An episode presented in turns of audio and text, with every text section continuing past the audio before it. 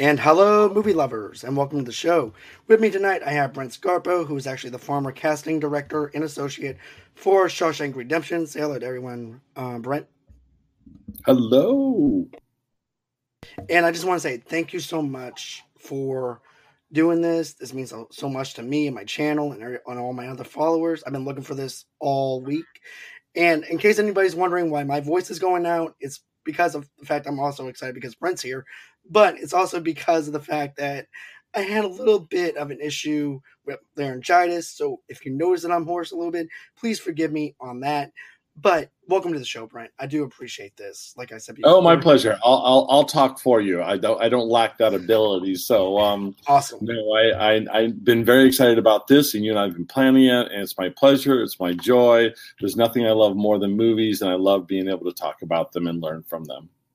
Same here as well. And speaking of movies, I know that you were part of Shawshank Redemption. You were also the casting associate for Shawshank Redemption. We teased mm-hmm. that a mm-hmm. little bit as well. But how many years did you start doing movies and stuff like that? What got you into the movie business and stuff like that? Yeah, it's great. Say, you know, like, right. yeah. Like how do you how do you find your passion, right? Right. I uh so it's a pleasure so to all your listeners. What a joy! What a pleasure! I um, originally from Warren, Pennsylvania. So I was um, born in California, but fortunately my parents were divorced, so we went to this small little town, probably no uh, different than the one you're in in Mississippi. And um, I just since I was seven, I've had a passion for the industry. I mean, I was a TV-aholic. Um, I loved movies. You know, in my hometown um, how funny! I didn't think we were going to talk about this. So in my hometown, we have this old, old, old theater that was built in the late 1800s. It's the Warren Library Theater, and you may or may not know this, but a lot of the um, a lot of the theaters on the East Coast when they were built, and this is the same with our theater, um, and it's just it's this grand, beautiful, majestic theater, right? And so that's where we used to have our movies. You know, uh, I mean, it was like I'm dating myself, but it was 50 cents to go. When you, uh, behind the movie or behind the um, theater was a railroad track. So in the late 1800s, all the major theaters in the country were built right in front of a railroad track because what happened is vaudeville would take the train and they would take the train. They would back up behind the theater in that town. They would open up the cart, all the props and the actors and the costumes. They would do their show and do their run, put it back in the train, and the train would go off again. So that was one of that was our theater. So I loved it. And then I've always wanted to be an actor. I studied at Mercyhurst University and got a degree in English literature communication. And then my passion was to move to California, which I did in the 80s and studied at the American Academy of Dramatic Arts. Had some success. I was about 10 years, you know, I was doing the movies and the extras and the commercials and the cruise ships and the, you know, all that stuff. And then, um, you know, you, you got to make a living. And a good friend of mine was a casting uh, director. She did a lot of background and under five uh, casting, and she would put me into different you know bits and parts and auditions. And finally, she got uh, this was in nineteen probably ninety three, if memory serves me correctly, and. Um, she called me saying that she had gotten a movie, um, but the studios wouldn't let her sign a contract unless she had an assistant, and her assistant quit. And so three times she asked me, and three times I said no, or twice I said no. And the third time I was like, "What are these movies?" And she said, "Well, one's called Ed Wood with Johnny Depp," and I was a big fan of Johnny. Ooh, Depp I love that film. Yes, great film, great, great film. If you haven't seen a movie, lovers unite, go see it. And the other one's called Rita Hayworth and the Shawshank Redemption. And I said, "That's the stupidest title I've ever heard in my entire life. What's that about?"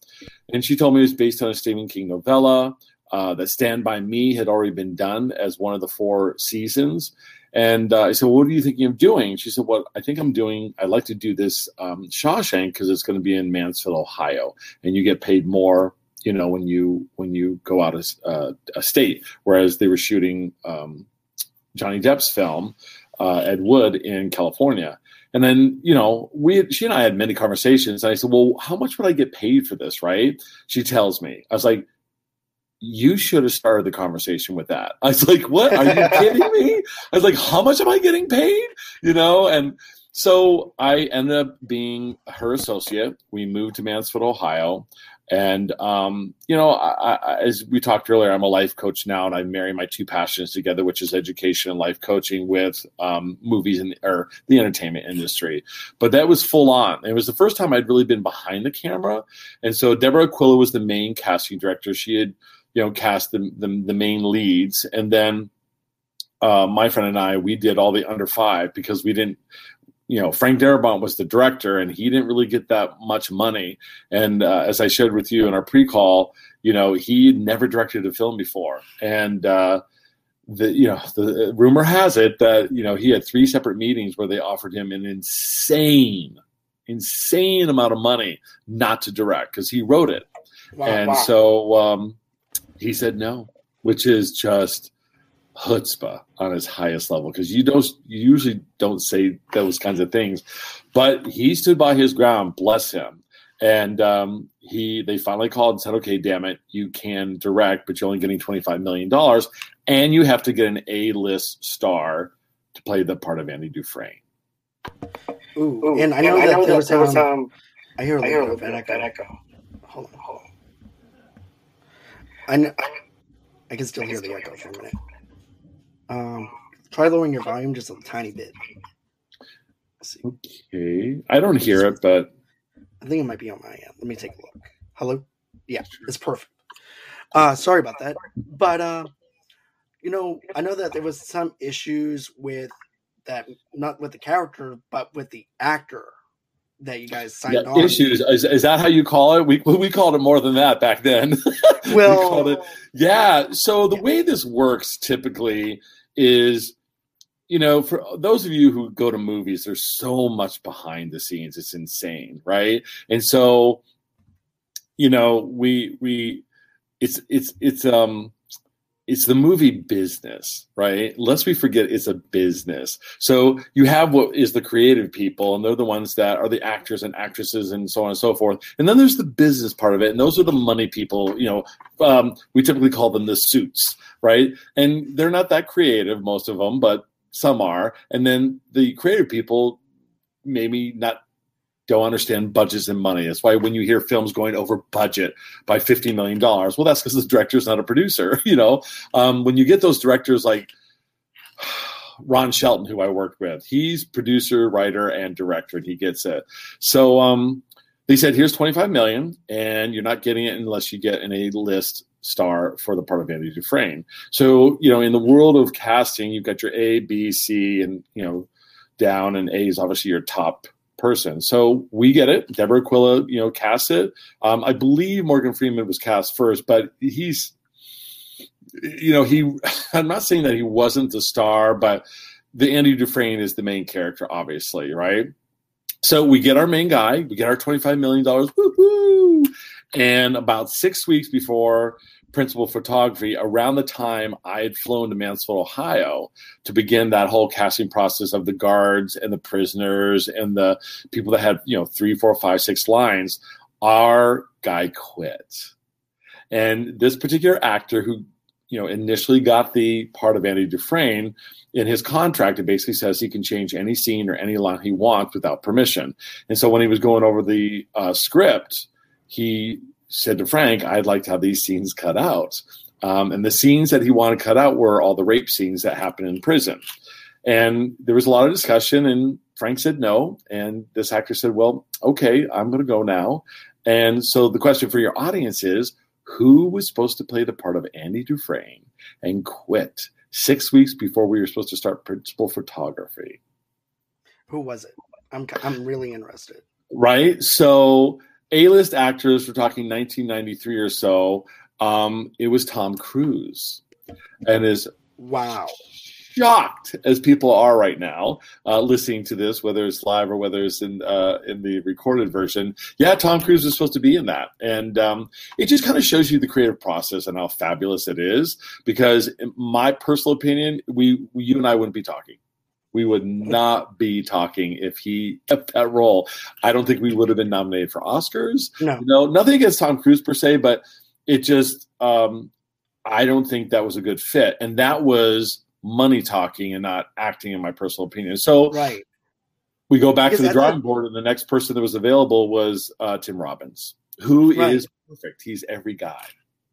I definitely agree with you on that. Also, too, here's the thing: back in the '90s, we had hit movie stars and stuff like that, the big name celebrities and everything. I'm not saying that celebrities don't uh, sell tickets anymore or anything like that, but actors are we don't have those go-to actors like we did back in the 90s so to speak. So you know you see a big name like tom cruise on the billboard of course people are going to go ahead and check him out because it's in the 90s right. And you know i think that having tim robbins as andy is perfect and plus cutting out those rape scenes wouldn't have gave those layers to to to andy to be honest with you True. Yeah, I agree. It's um, you know, I, am forgetting his name for some re- reason because we we hung out. The gentleman that played the main character in that, he's a great actor.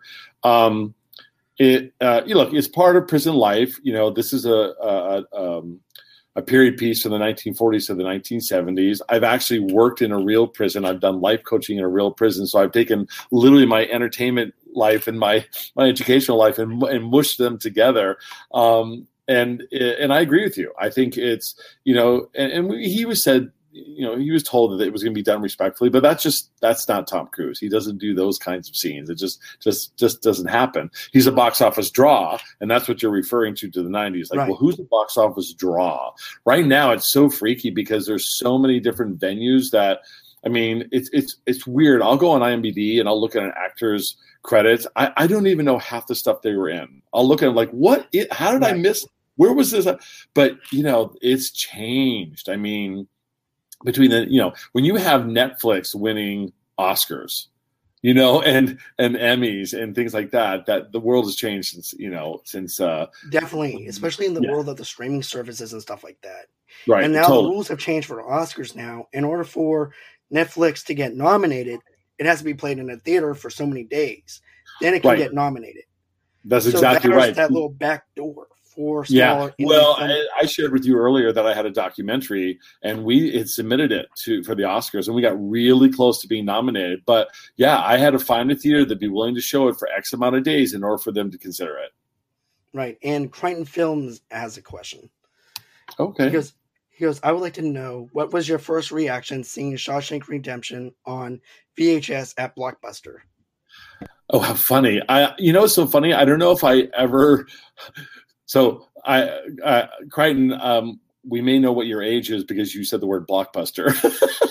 so it's like you're probably around. Um, it's funny. I, I, I, actually applied for a job in my early 20s when I moved to California for Blockbuster. Um, you know, I think this was 93. And so I got to go. Um, I didn't go to the. I wasn't able to go to the Oscars or anything like that. But there was a bunch of us in the crew that we rented out this restaurant and had the most amazing time when the Oscars got on there.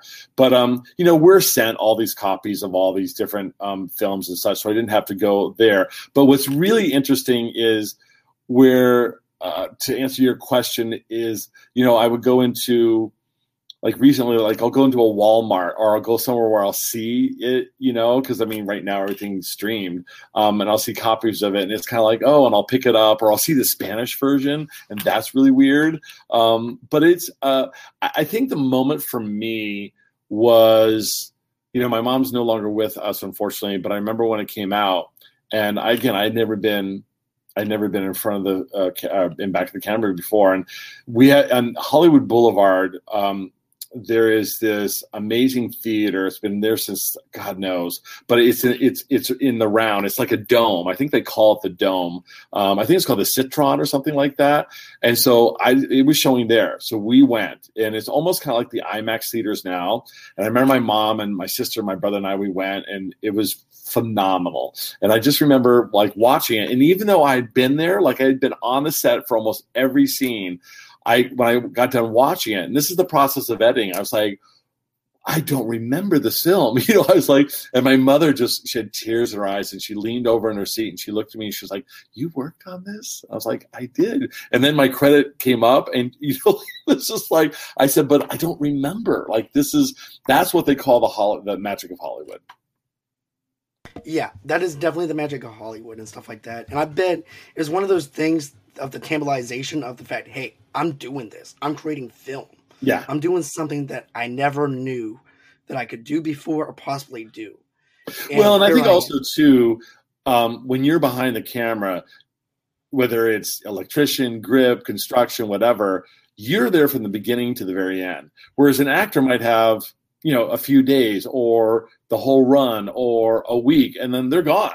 You know, they don't see that entire process. Exactly. And also too, Beth from Made for TV podcast has a question too. Oh, okay. And she goes, Hey John and Brett, it's Beth. Brent, did you know you had an Oscar winner on your hands? And how early did you know that you had that feeling? That's a good.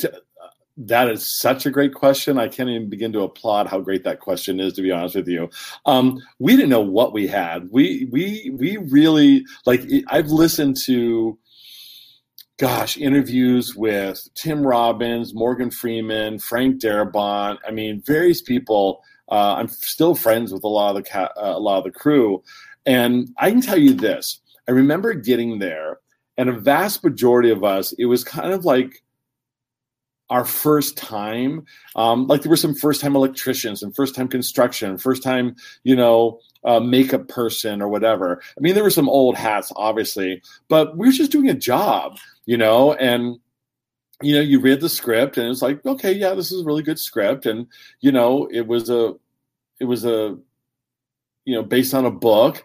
Um, and even you know, I think even through that process, and I think the other part of that too is that you're so busy.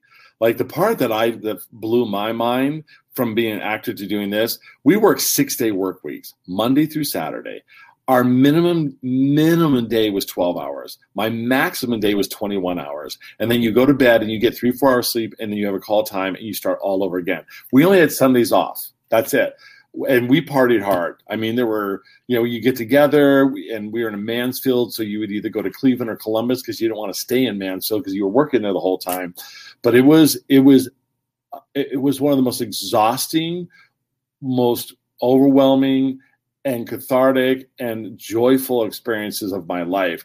I would say to you, if there was a moment where I kind of went, hmm, um, I would say I'm going through this now in my brain. I think it was the roof scene because I went to that and that was just so amazing, you know. Just as, and we were on top of the roof of the old, you know, um, uh, reformatory, and with the real tar. And I remember it was hot as kaboot and we were sweating. And you know, I wanted to watch these actors act because I wasn't doing it, so there's a bit of a jealousy there as well. Um, but I think that was a moment where I went, hmm, this is this this is but Oscar, not even close. Not even close. And I wanted to say this, you know, I still feel like Forrest Gump is overrated as a as a movie. I'm glad you said and, it, not me. and here's the thing: I love Forrest Gump, and even one of my friends asked me this the other night. Whenever uh, she she watched Shawshank Redemption for the first time the other night, and she was like, what do you like? Do you like Forrest Gump or do you like Shawshank Redemption? I said, I like Forrest Gump. It's a great film for its time. But Forrest Gump is overrated as a film. And I'm not afraid to admit that. And here's the thing I feel like Shawshank Redemption should have won that year over Forrest Gump and it's also an underrated film during that time and only got popular because of the cult following afterwards. Everybody's right. like, oh, what's this Shawshank Redemption that we heard about that got Oscar nominations? I want to check that out. And I'm like, yeah. where were you guys after, before the fact of this, especially as Steve? Yeah, it's, it's, um, uh, Morgan tells the story all the time. You know, he said the, the worst part of, of the Shawshank Redemption experience was the name, right? Like, no, like that, like, I mean, it's a Stephen King novella. It's called Rita Hayworth and the Shaw. That was the original title, Rita Hayworth and the Shawshank Redemption. So then they're like, I know PR got together and like, yeah, we can't call it that. No one's gonna, no one will see this film. And so it got down to Shawshank Redemption. And but what is that? You know, now Forrest Gump, that's the person's name. Now I saw Forrest Gump. Um, I've worked with Tom Hanks on a movie called That Thing You Do. Um, here's what here's I know why Shawshank works, right? Um, and I think because of the cult following, because it got nominated for Oscars, and most people were like, "Wow, how did this thing called Shawshank Redemption get nominated for an Oscar?" And I didn't see it. So there was this natural curiosity to go see something that like got seven nominations, right? It's like, what, what, what, how did I miss that? So then they saw it, and that's when the cult, that's when it spread like wildfire. So there's a great quote. I use it in my life coaching. It's phenomenal. So on the 10 year anniversary, Frank sent um, posters uh, to everybody. And um, I have the old poster, and then there's this new poster, and I had it side by side. So I looked at the old poster. Even though I've had this thing up for years, I never really read the caption right? And so I'm looking Shawshank Redemption. You know, he's coming out like the thing that you had at the very beginning, and um, I look at this caption and I'm like, oh my God, that's why this film is so popular, right? So the caption of Shawshank Redemption on the poster is this Fear will keep you prisoner, hope will set you free. And if you look at the last 15 to 20 years, and especially in the last eight, you know, our world is in the midst of a lot of fear. And I say to you, the reason why it's more popular and has sustained itself longer than, say, Forrest Gump, is because Tim Robbins represents every human being on the planet that has been victimized, that has been hurt, that has been stomped on, that has not been heard. That's why the Tom Cruise casting would not have worked. You would have walked out of that film going, "Oh my mm-hmm. God, Tom Cruise made such a great, you know, he did such a great job." Whereas when you, when I walked out of the film, I think a lot of us you didn't say, oh, some of you said, well, who's that actor that played Andy Dufresne? Oh, that's Tim Robbins, right? But no, you were like, you were talking about Andy Dufresne and what happened to him. And all of us, right, as far as that character concerned, I think had more of a connection in terms of life experience than the part of um, Forrest Gump. Well, the thing I like about Andy Dufresne and also Tim Robbins, he brought a level of innocence about him you can see the right. level of innocence on his face when he gets into the prison, even in the courtroom. But Tom Cruise, it'd have been like too cool for school kind of vibe.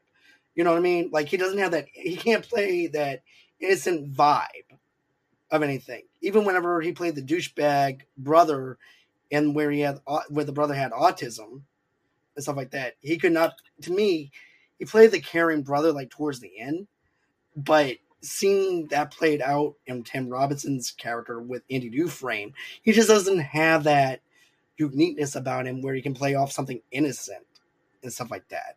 In my opinion. Yeah, Tom Tom he cannot play every man, right? We can't identify uh, with that.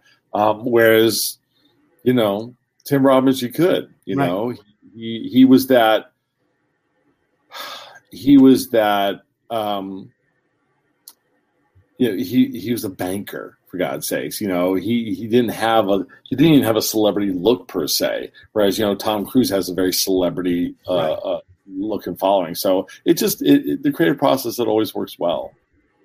Definitely, and you know, I like how you use the quote of the fact that you know either you get busy dying or you can get busy living Right. I liked how you use that for your life coaching and stuff like that. We're going to get into that in a minute.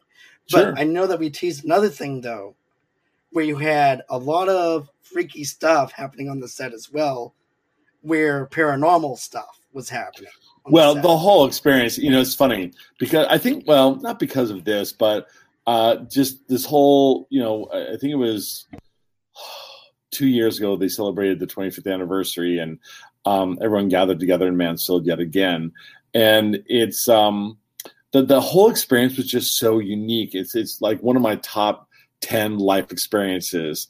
Um, so you know, the the shooting was in Mansfield. That reformatory has been there since the 1800s. Um, every scene was shot at the reformatory except for the interior shots of the prison. We actually built a prison in a parking lot, four stories high, um, with prison cells and so on and so forth. But all those other shots were all part of you know the, the part of Ohio and the reformatory. So, but the interior that was all that was all we made that. So yeah, I mean I remember when I went to the old reformatory, and I mean, there's you know i'm actually writing a book about my experience um, with this just because it just seems to be the right thing to do right now. Um, and so i'm compiling the life coaching part but also some of these great stories. So yeah the uh, the assistant to frank darabont we used to i mean used to get you know get a little drunk and go to the set at three in the morning. Why? Because we were going to be there in three hours. And sometimes we would we literally like we we would wrap at one and then we had to be there at six. And it was like why am i leaving? Like i'll just lay here on the floor you got a deal. Um but yeah this one the frank's assistant he loved photography. And so we, we used to hang out together and we go on to this crazy uh uh you know reformatory. And it was they've they've torn a lot of it down now. They've got the main house, which is still there, but it was acres and it was phenomenal. And so he loved to take pictures, and there was this sort of grassy area um, near this walk. Uh, and so we he took a bunch of pictures and then he developed them over the next week and then he called me he's like oh my god you got to come into my office I'm like what's going on those pictures we took and so we took the pictures and there was me just doing my thing and then oh, there's these you know asper uh, what do i want to say uh, ghosts uh, uh next to me. So there'd be like there was like two distinct people to my left and one person to my right. Like you could make out faces. And the stories are just incredible. I mean, prison life is not easy by any stretch of the imagination. You know, I've worked in a prison, I've seen the good, the bad, the ugly, and the beautiful. You know, I remember I was uh, on my Sundays. I usually got a massage really early in the morning. There's a woman that lived down the street, and she she was phenomenal. I, I, never got massages before, and I that was the first thing I did. Eight o'clock. I said, just book me every Sunday until I'm done here after four months. So we we, we talked about it. I remember halfway through my massages, she said, "You know, I don't know if I ever told you this, but my father was a guard at the old reformatory." I was like, "Oh, really?" She's like, "Yeah," and I said, "Wow." And she, yeah, she's like, he never ever talked about work ever. You know, this is probably in the early. This is probably, I mean, for father, probably like the 1930s, 1940s, or something like that. She said, I just remember one time as a little girl, he came home from work and he sat down at the table and he was really upset. And um, remember the scene where it's in the cafeteria and um, they talk about uh, Andy being put in the hole and um, how long that took, and it. Um, I think there was uh, well, we did a bunch of them there, but it, it, was just some really great. James Whitmore, that was it. He was talking about that. Well, that's the real cafeteria, and they have these huge ceilings, like 20, 20, 25 feet tall. So this woman said her dad was really upset, and you know he talked about work. So apparently he was in charge of getting people to paint the ceiling of that cafeteria, that luncheon area. And so that was his order. Um, he was given a crew, right? They put all the scaffolding up and, and they're on the top of this, you know, deal. And halfway through, I mean, halfway, I think right when they started to paint, all the scaffolding fell. And most of those that were on the scaffolding had died.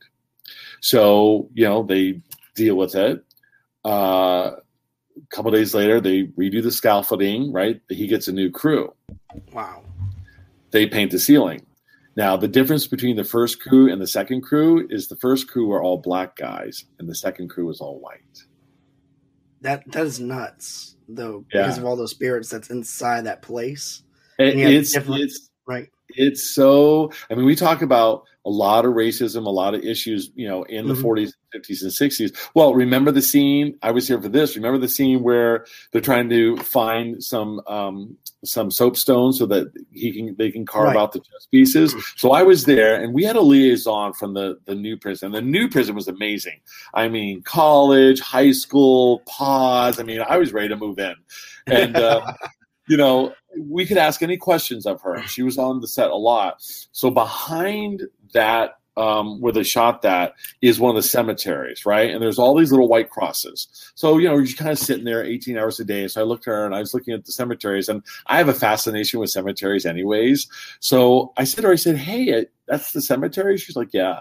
And I said, So if a prisoner dies here, they, they bury them here. She's like, Yeah, this is their final resting place. And I said, Some of the crosses have numbers and some don't. And she's like, That's correct. I said, why is that? And she said, well, the crosses that have the numbers are men who passed away here and who are white. The crosses that don't have numbers are every other color. Wow. That just goes to show you the racism and stuff like that they faced every single Yeah. day. Yeah, every That- day. That's nuts. Right, and that was that was a conscious effort. I mean, because I just it didn't make sense to me. I was like, there. I mean, there were dozens and dozens Right. and dozens of crosses. I'm like, why do some have numbers and some don't? And but that's you know, See, I was just thinking because of their numbers on the jail cell or whatever. So just knowing that, that that just goes to show you how backwards we were at one time and stuff like that. Yeah. And then moving into now, it's are we still back? Yeah, we're still back. We're still not- have we grown? Have we Right. grown? What No. are we? What are we doing? But it was just again, it was just one of those many stories where I was just like, wow, Wow.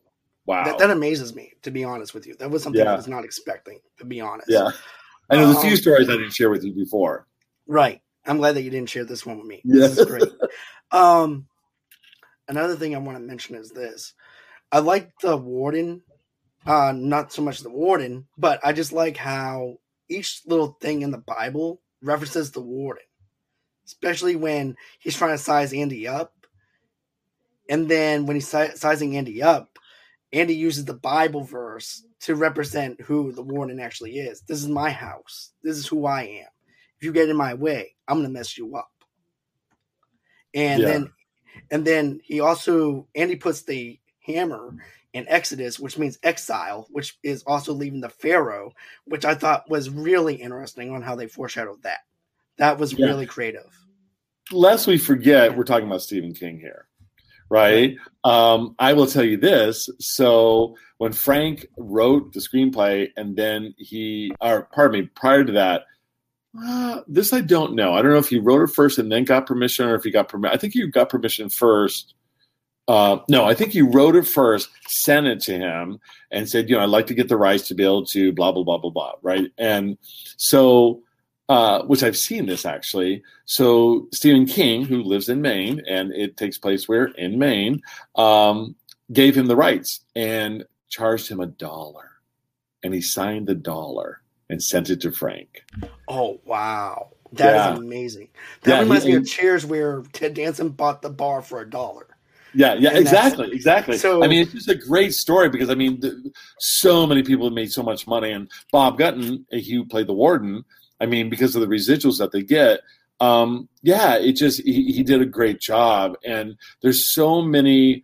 Again, you've seen it many, many times. I've seen it hundreds of times. You know, and it's why you know this last time I looked at. Well, you know, so for example, you know, you talk about get busy living or get busy dying. Right. you know i looked at the film and looked at it from a life coaching perspective and it's like every action step moves you forward. Without any action you stay still you stay stagnant. And i love that andy refused for the time he got there to let prison life define his reality right? He chose to create his own reality despite what the warden says despite the warden using god as his you know as the as the guide for well you know there's that then there's that whole concept of you know, is the warden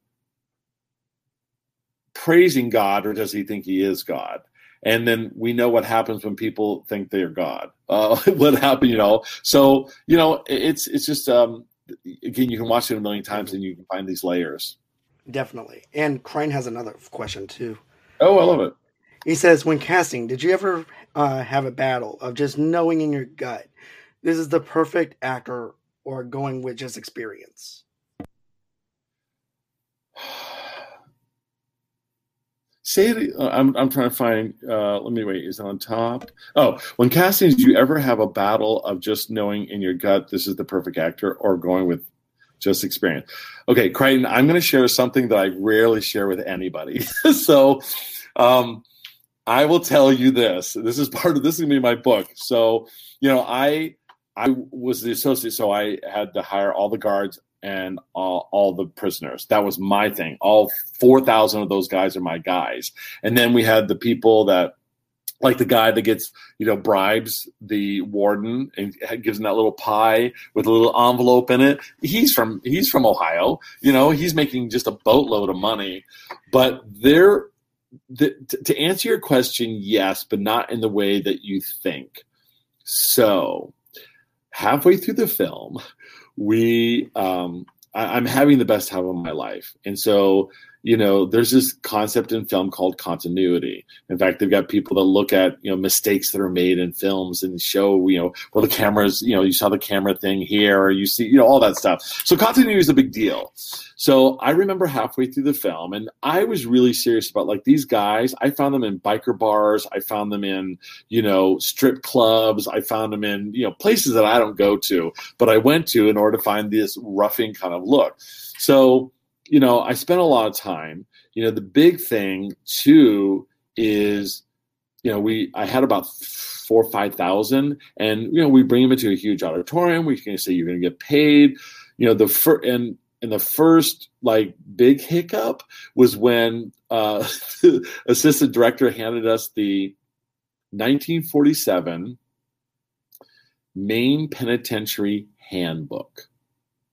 And in 1947, at the penitentiary in Maine every Friday, every guard and every prisoner got a haircut. And then they showed you pictures.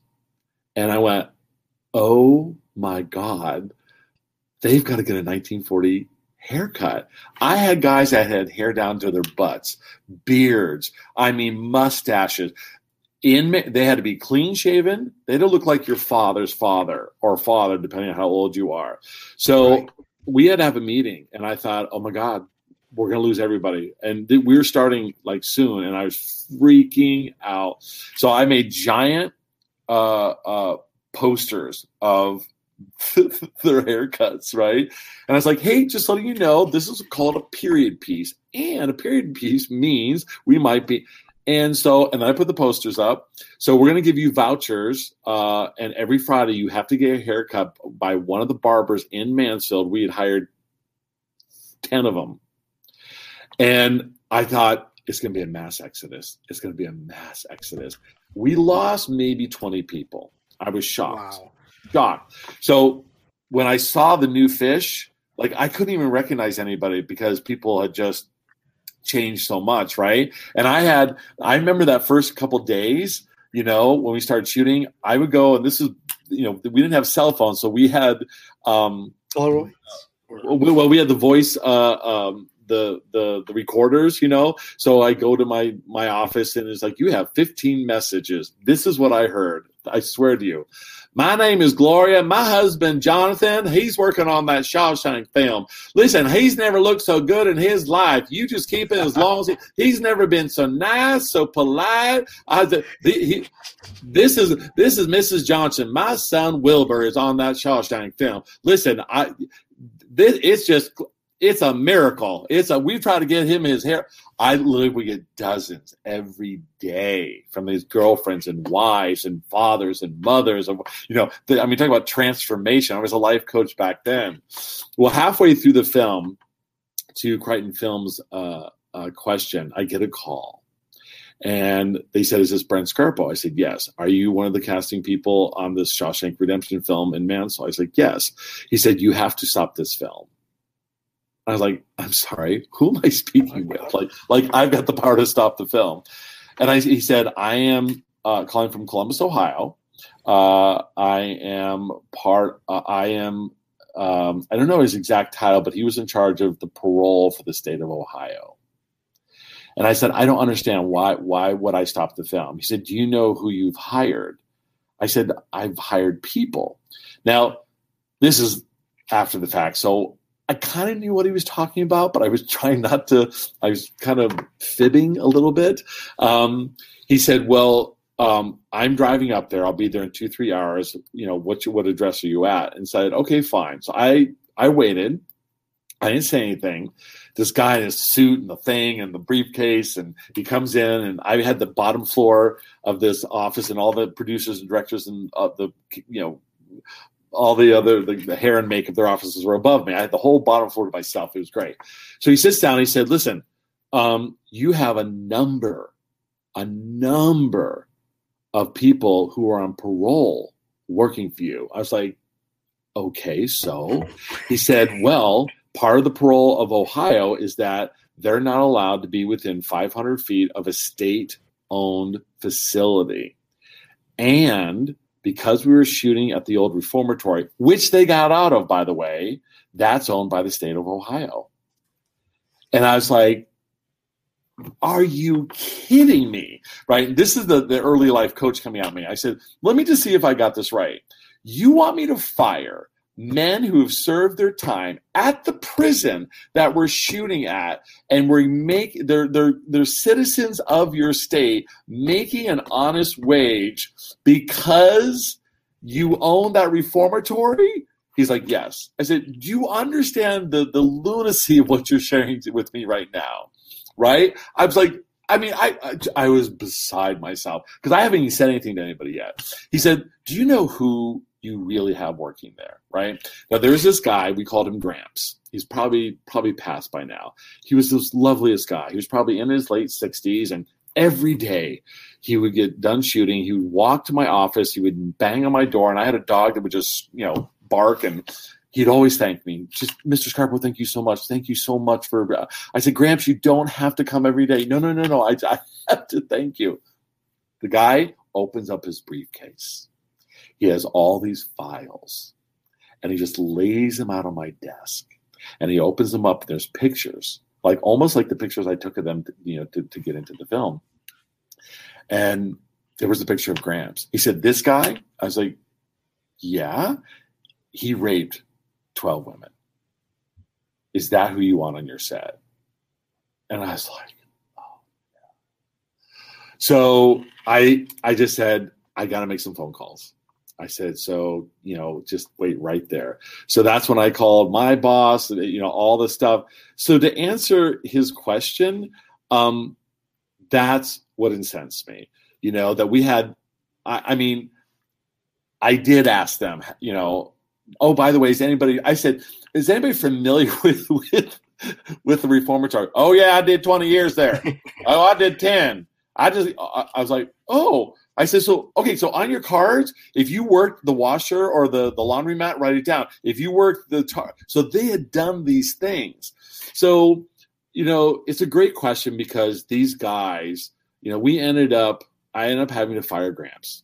It was the hardest thing I, I had to do, um, and I didn't tell him why, but we had to let go of about I'd say 20, 25 people just because of what they did.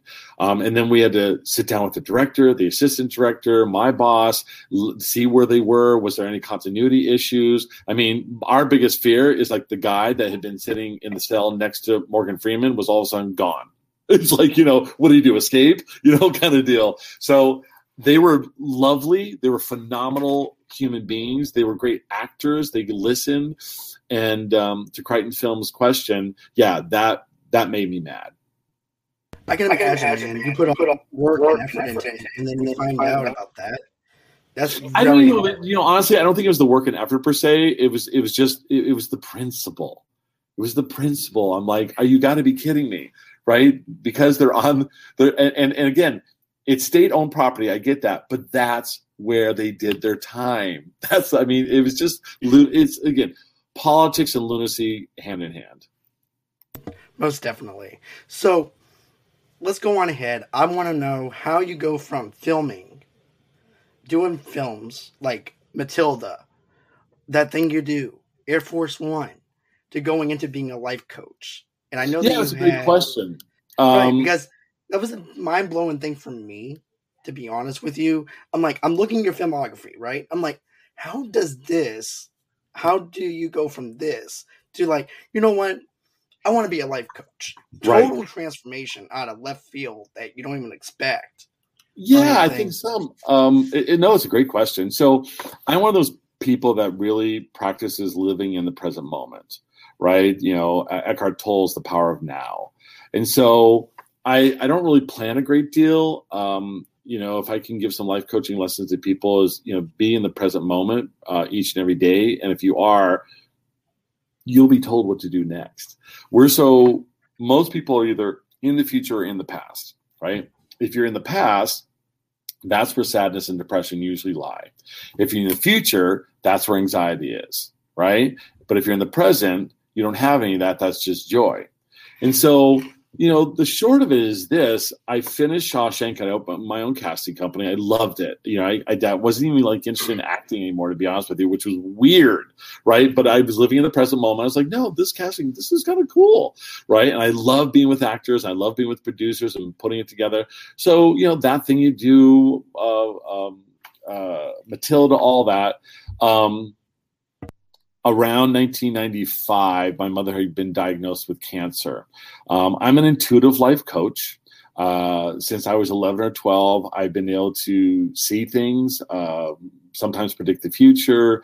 Um, I'm a good reader. This is why I was such a great casting director because I could look at a person's 8 by 10 photo and I could tell you whether they were going to be a pain in the butt on the set. I could just do it, right? I, I just, I had, I'm really good at that. And so, um, my mother, uh, I, I, woke up at three o'clock in the morning one time and I had a premonition that my mother had cancer. And so the next day, unbeknownst to her, I asked her when the last time she had a physical. It had been five years because she had just moved from Pennsylvania to California. She lived a couple miles away from me. And I was like, Mom, you got to take care of yourself, right?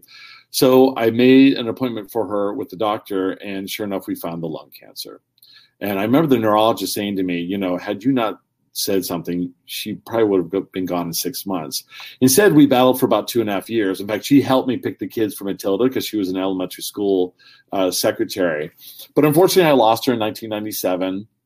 And I don't know, you you know, in life we have those pivotal moments, and so I been worked really hard up at that moment in time. You know, I mean, I joke about it, but you know, in Hollywood, we don't sweat, we glisten, but we're working 12, 13, 14, 18, 20 hours a day. I mean, it's why you're paying $15 for a movie ticket, uh, movie lovers unite. So I took a year off. I just, I, I needed a break.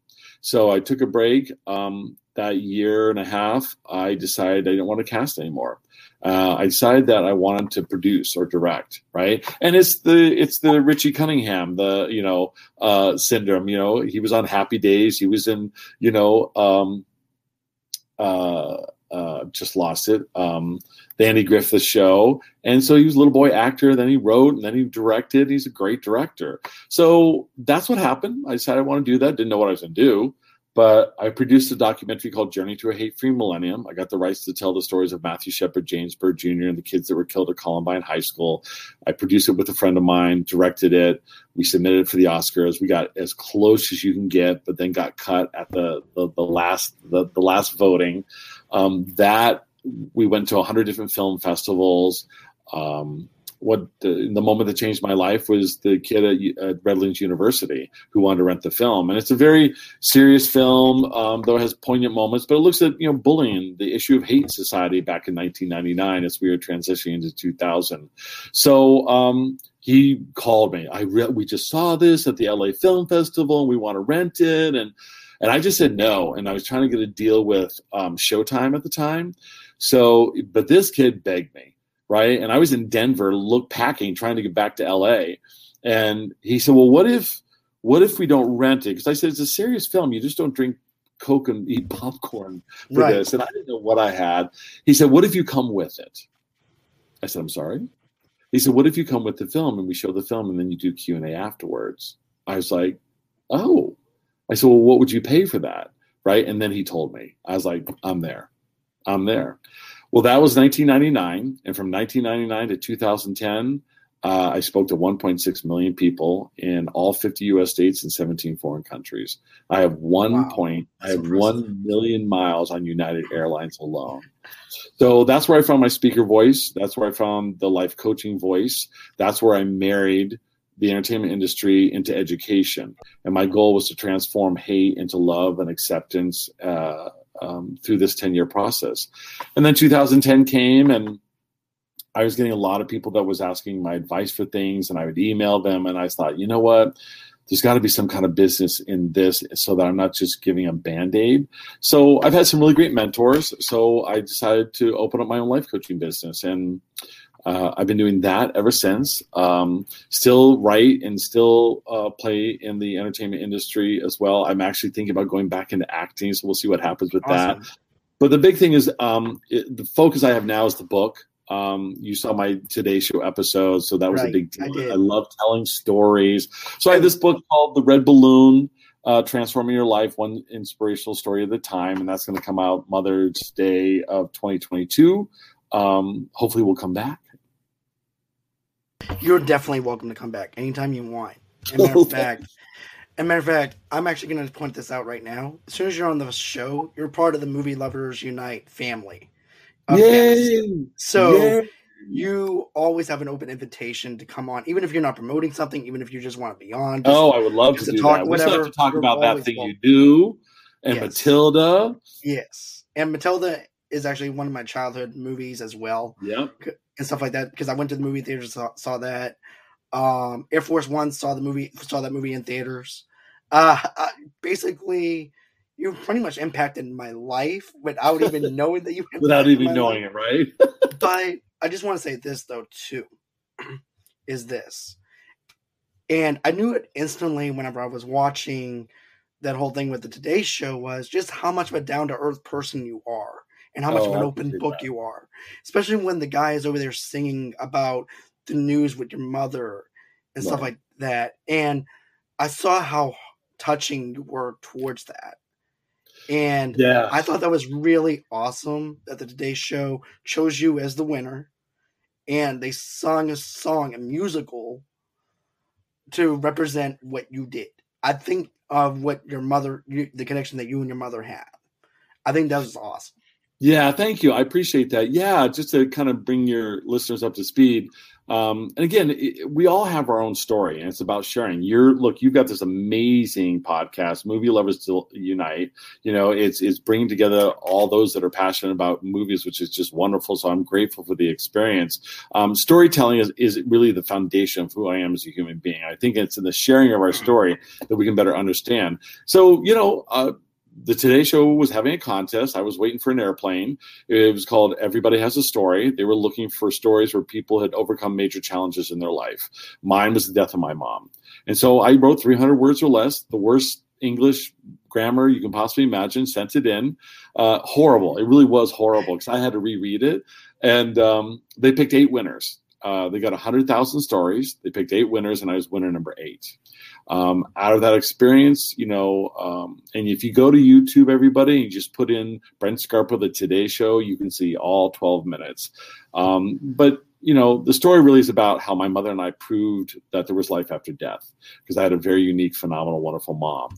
Now, out of that came what I've discovered that when you have your own website that's got your telephone number and you've been on the Today Show, people call you so I got calls for at least a month, three in the morning, two in the afternoon, six in the morning. It was crazy pants. I'm not, you know, I, I really do appreciate the down to earth. I mean, I've worked with a lot of celebrities. I've, you know, I've done things that could be interpreted as famous, but that's that's not how I see myself. I just kind of see myself as a human being. Um, and God knows I've worked with some actors that don't do that, but for the most part, I've worked with actors that really are just like me on a lot of levels. You know, they just might have more things kind of deal. Um, but uh, people kept calling, uh, "Where's your book? Where's your book? Where's your book?" And I was like, "I don't have one, but thank you for calling. I don't have one. Thank you for calling. Oh my God, I got to write a book." So that's what I've really been working on the last 10 years. It's probably the second hardest thing I've done in my life next to burying my mother.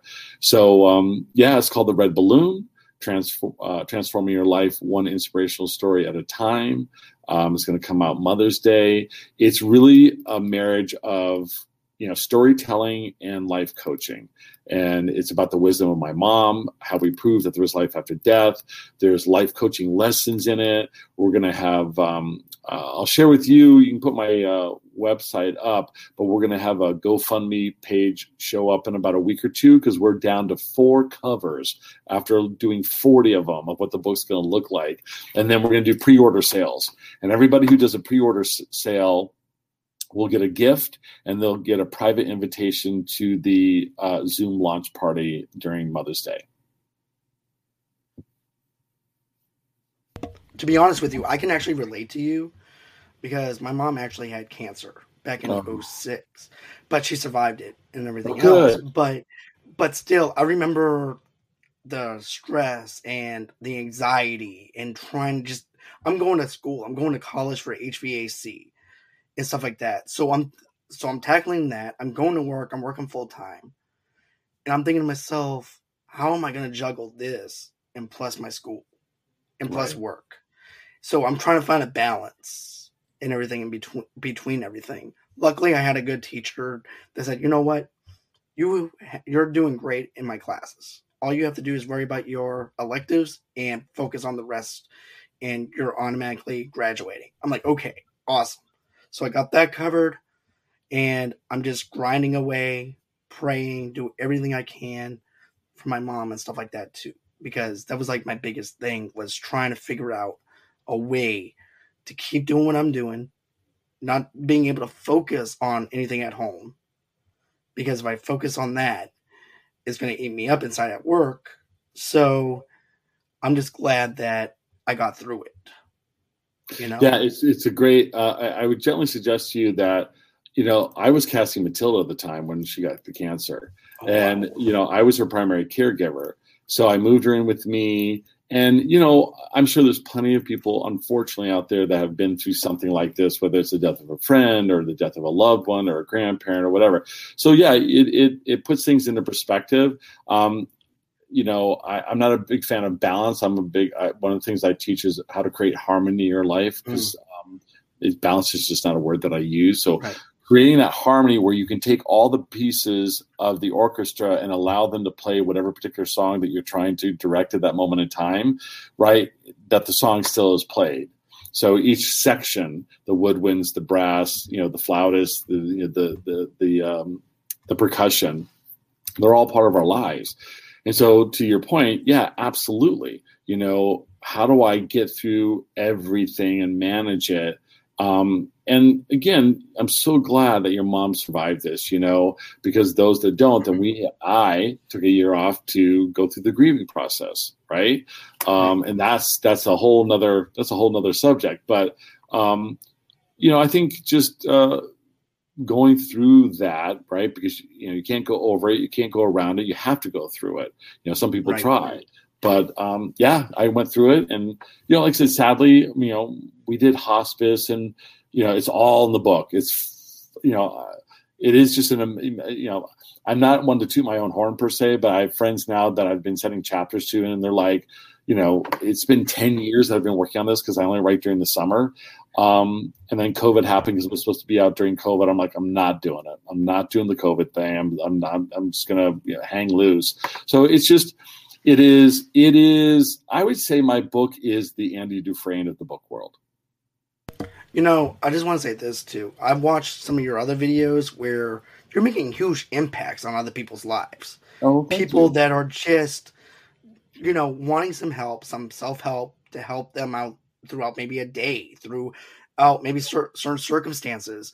And you have such great feedback from them. And that's just awesome. You never know who you're impacting or anything like that. Like, for instance, like I told you before, even doing this, I get letters sometimes. Thank you uh, for doing what you're doing because I was having such a crummy day.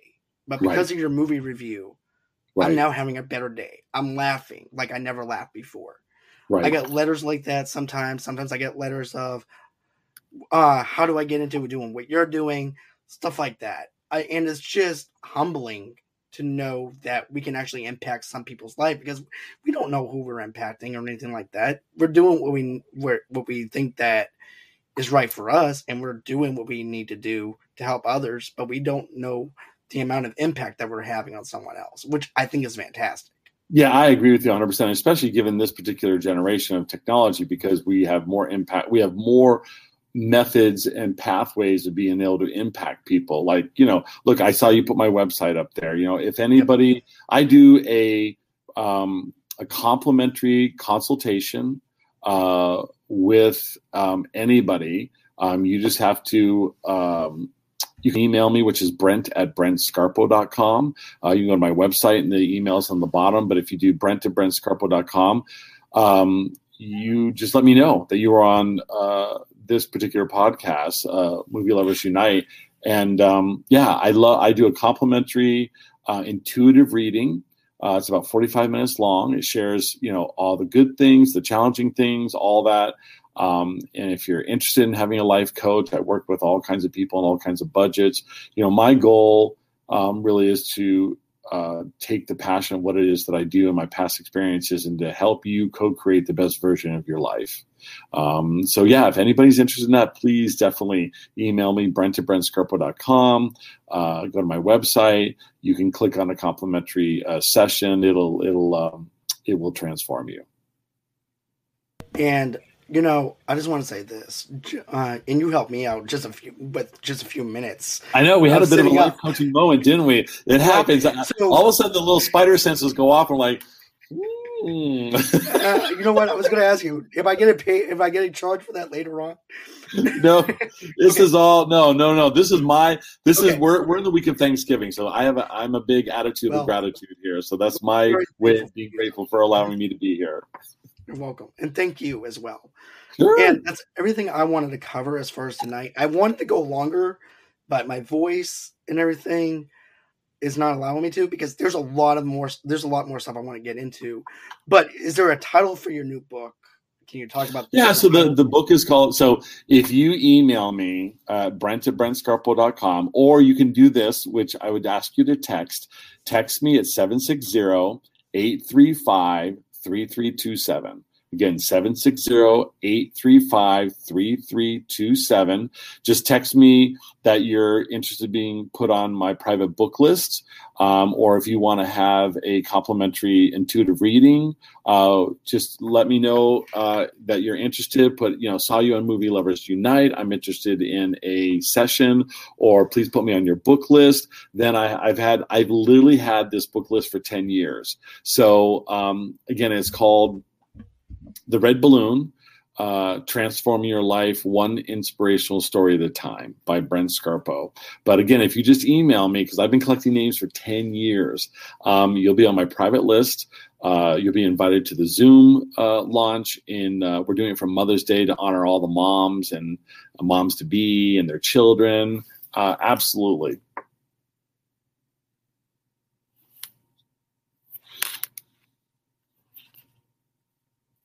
it's just an honor to be able to do this with you.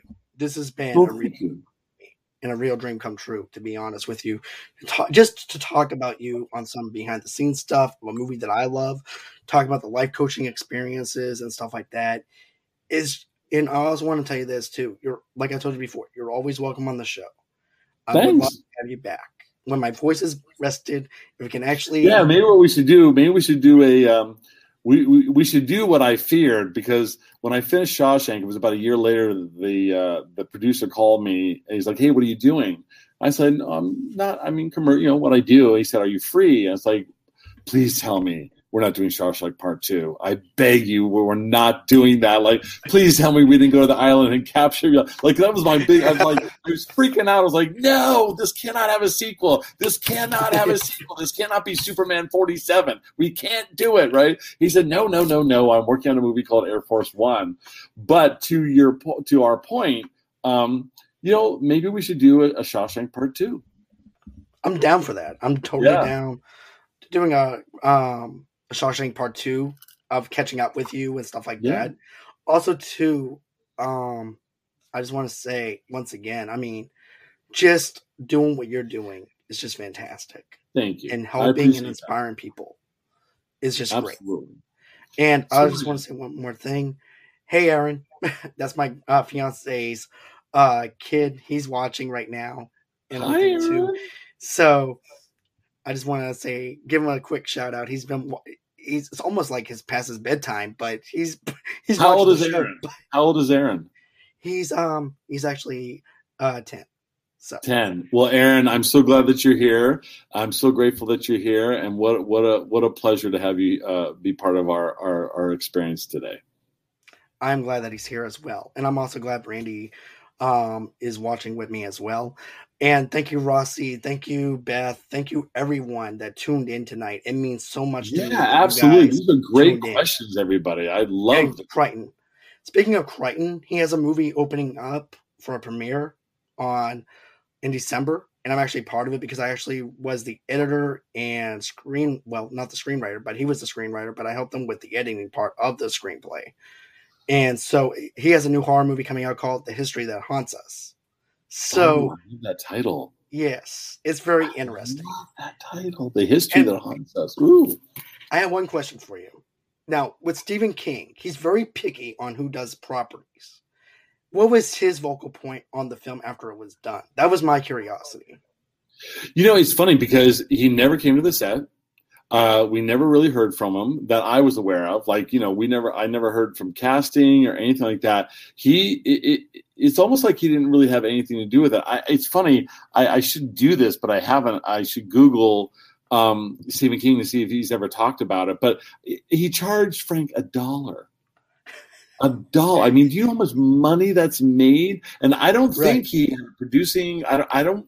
I may be wrong, but you know, I know it's a dollar, and he signed it. You know, it's not like you know he needs money and everything, but um, I know Frank and he probably had a lot of conversations and such, and we had a research person. But you know, I know for sure that, like, I think we had I mean, we're in Mansfield, so we, we, you know, at that time there were only two hotels, and they weren't that great. So right. I knew there was, we had like a couple rooms that we we rented that nobody stayed in. You know, thinking that um, he might come just so we have it. Uh, but I, I, I might be wrong, but I do not remember getting any kind of notice that he was coming, that he came to the set. None of that. Wow. That yeah, I'd like to know what his thoughts is. We're gonna have to do that on part two. yeah, this. that's our part two. See, we have something for part two now. Yeah, right. if I can, if I can do a little uh, research into that. Um, yeah, I just because I thought he would. I mean, I'm a bit of a fan, but we usually would always get these notes. You know, whenever Liz Glotzer was the executive producer. That's another story for that part two. Right. um, she, for teasing, she had, uh, she had to make she had to make an emergency midnight run from Hollywood to Mansfield. Um, I'll say, I'll, here we'll leave the audience with this. We'll leave, the, and you're not going to like me, but I hopefully you'll love me. Um, there was a time where Tim Robbins walked off the set and quit. I know you're not happy with me, John. I know you're not happy. No. Yes. Yeah. I'm telling. He did. I, we we thought we're done. We're fi- we're right. like people we wrapped early. He walked off the set. This is not a well known story. He walked off the set livid. And all I know is everybody that night was on the phone trying to find a new job because we, oh, wow. we, we were, we were going to, we were done. Um, and that, that would be part two. You know what? This actually needs to be on the movies that made us. Yeah. you know, yeah. Redemption yeah, story, it was because I would actually Ooh. watch that. Yeah. But you I know, I know. You know, I I'm a storyteller. I have to leave. A, a, we have to leave a little bit of a, you know, you know the, you know, it's like you know, like endings of really good movies. Like I just saw, um, oh, what was the one? Uh, the Marvel one. Um, Shang Chi. Was it called? Or was it Shang Chi or Eternals? Eternals. I saw Eternals, so I wasn't. Eh, it was okay, but then I stay. I'm. I'm now. I like. I stay afterwards, and a lot of people left, and there's a lot of credits that go by, and then there's this scene, right? And I went, hmm. oh, okay, so right. This is your way of rolling the credits. This is exactly what I've done. So this is a shared yeah. universe. Actually, I, look, I didn't, okay. I didn't plan this, but all of a sudden, like you know, this is 1993, and all of a sudden I'm like, oh, there was that. St- oh yeah, that. Ha- oh yeah, this film almost didn't get made. I just like, named this. Yeah. Uh, Shawshank Redemption interview number two, the drama that was. that, that's exactly right. That's exactly. But, no, I'll, I'll, remember this. I'll remember this. Everybody come back. Everybody. Um, but it was. Oh yeah, it was a bad. It was a bad day. Yeah. So, with that being said, uh, Brent, where can everybody follow you at? I know that you had the links. I'll put that. Yeah. So quick. there's BrentScarpo.com. There's Brent at BrentScarpo.com. um, you know, you want to be Facebook friends, uh, I, you can search me on Facebook. I live in Palm Springs, California. Um, I have a lovely service dog and a emotional support dog that works with me. So on TikTok, which I love TikTok, it's at Brent and mm-hmm. Sophia. Instagram is at Brent and Sophia. So B R E N T A N D S O P H I A. So that's our Instagram. Uh, that's our TikTok. I don't do Twitter. I don't know. It's just, mm, uh, but I'm on Facebook, uh, LinkedIn. Uh, again, if you just search Brent Scarpo, there's not that many of me. Uh, there's a, like if you just if you Google mine as you have done, and uh, you'll find me. And then there's my my website. it has all my social media at the bottom, so you can click there as well. All right, and of course, you guys can go ahead follow me underneath Movie Lovers TV Lovers Unite on Facebook and of course underneath the same brand name on Instagram and on Pinterest as well. If you want to get an audio only podcast of this episode and many more of our episodes, you can get that where you got wherever you guys get your major uh, podcast at. But also too, go to Good Pods. Good Pods is a great place. It's like social networking for podcasters. You guys can go ahead. You can tip us. You can not only can you tip us, but you can also rate us, give us a five star review. That always helps. That helps us up and climbing. But also too, you can also go to Apple Podcasts as well. That also helps us out with our rankings and everything too for other people to be part of the Movie Lovers Unite family, and also for people to find us. And then of course, you guys can go ahead. If you want to donate five to ten dollars to the page, how do you do that? I'm glad that you guys asked. All you have to do is go over to GoFundMe.com forward slash Movie Lovers podcast, and how you can donate five to ten dollars to us. The links will be uh, will be below. Also, too, you can also follow me underneath Movie Lovers Unit on Twitter, and then underneath Movie Lovers Unit Zero on TikTok as well. I do some promotional stuff from time to time over there. Then, of course, you can always email me if you want to be on the show or anything like that at movieloversunite at gmail.com. And of course, I'm actually trying to get my website back up and running again. I lost the domain. I'm trying to get that back up and going again to do some more movie news. So I'll hope to have the domain up sometime soon. But that's going to be it for the show, guys. Tomorrow night, don't forget, we normally have Dexter Mondays, but because of me him being sick, Charlie and I had to move it over to, to tomorrow night. So Dexter Wednesday, tomorrow night, 8 o'clock Central Time, 9 o'clock Eastern. Don't miss out. Then Friday night, uh, we're actually doing our Hawkeye Fridays. That's what I'm calling it. Hawkeye Fridays. What is Hawkeye Fridays? It's the new Disney Plus show, Hawkeye. Season one, oh, episodes yeah. one and two review. I have a big panel coming onto the show. I got Dazia coming on. I have Nick Krafkus, Clinton Robinson. They're going to be back on here again. So don't forget, don't forget to do this too. Don't forget to hit that like button. Don't forget to hit that subscribe button. Also, too, don't forget to smash that little bell on the right hand corner to allow you guys know when we have something new coming out. And always until next time, guys, it's been fun. It's been real. I can't wait to do this again. And bye bye. Thank you again, Brent. I do appreciate you being on the show. Sure. And that's it.